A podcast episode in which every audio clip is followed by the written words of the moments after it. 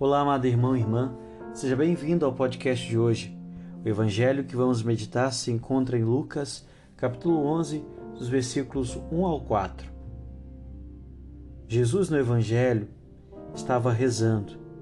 Sim, ele estabelecia momentos para falar com Deus. Jesus dedica um tempo para a oração.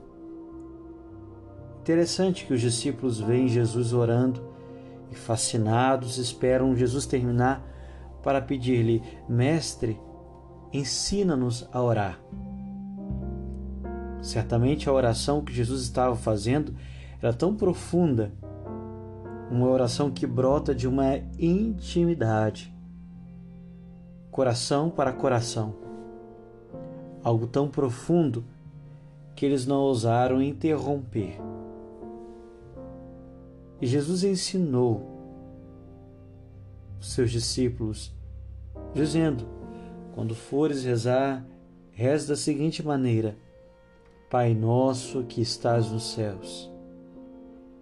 Essa oração é mais do que uma oração, é um método de oração. Mais do que um método, é uma forma de viver. Porque cada frase implica uma atitude.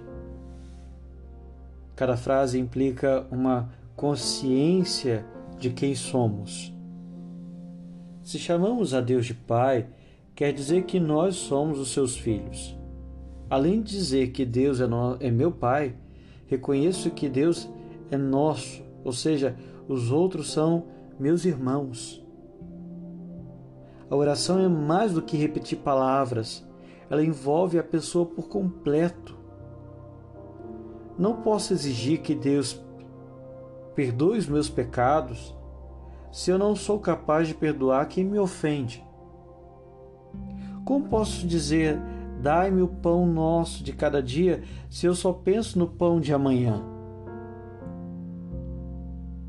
Quando falamos de oração, a primeira coisa que precisamos nos dar conta a quem estamos os dirigindo.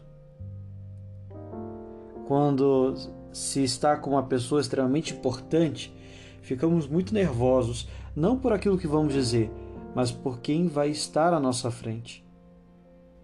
Quando, quando estamos diante de Deus, Ele é mais importante do que aquilo que nós temos para dizer-lhe. Mas antes de aprender a orar, é preciso aprender talvez a respirar. Respirar nunca respira o passado. O futuro respira o presente. E a oração é como uma respiração da alma. Para rezar é preciso ter consciência de que Deus está aqui, de que Deus está no meio de nós. Rezar não é um luxo, Rezar é uma necessidade. Para aprender a rezar é preciso dar o início, o pontapé inicial. É necessário praticar. Pois a oração é uma conversa com um amigo. E toda conversa se fala e escuta. Não é um monólogo, onde somente uma das partes fala pratiques a oração. Tenha consciência com quem você conversa.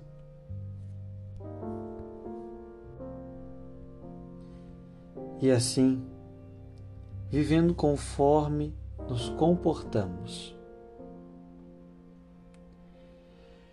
Deus te abençoe, que você tenha um excelente dia.